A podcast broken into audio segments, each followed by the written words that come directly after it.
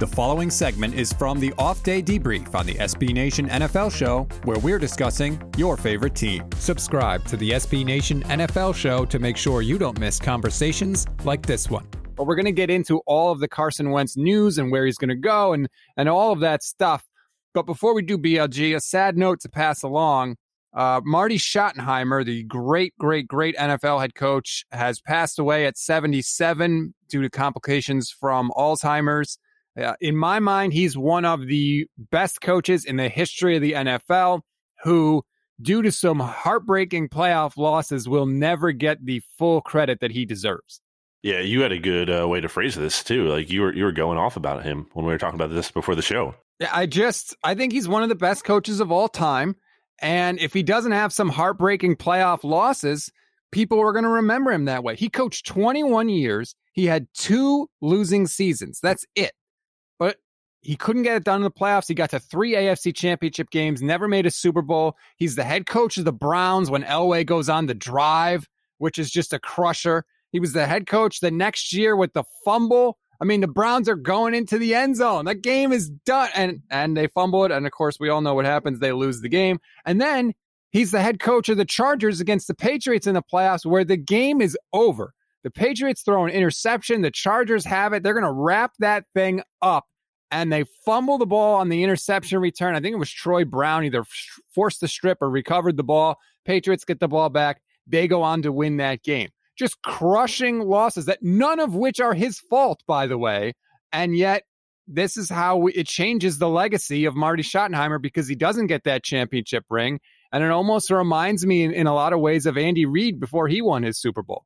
I was just going to say that stats. It's almost like a poor man's Andy Reid, or just you know having gone through Andy Reid as an Eagles fan, uh, kind of knowing what it was like to have all this regular season success, but then not be able to kind of just cap it off finally. And thankfully, Andy did last year. Uh, wasn't able to repeat this year to the chagrin of Pete Sweeney and many others.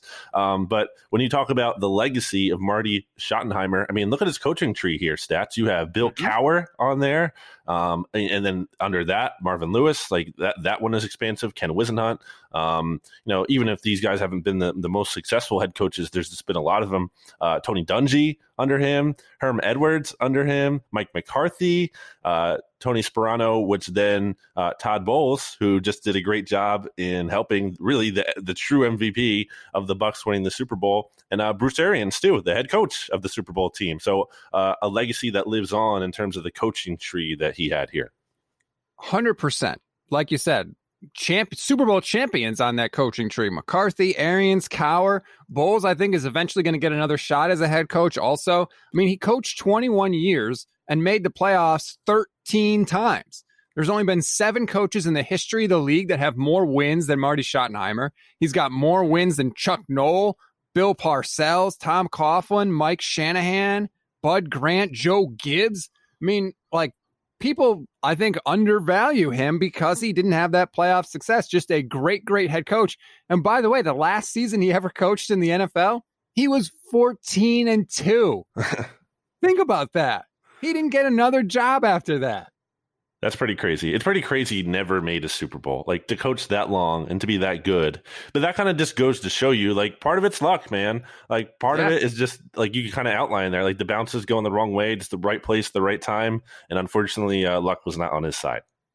So our condolences go out to to his family. Of course, his son Brian Schottenheimer is still coaching in the league and we wish everybody comfort there. Obviously, it's a tough time for for those people. You can hear the rest of this conversation by subscribing to the SB Nation NFL show wherever you get your podcasts.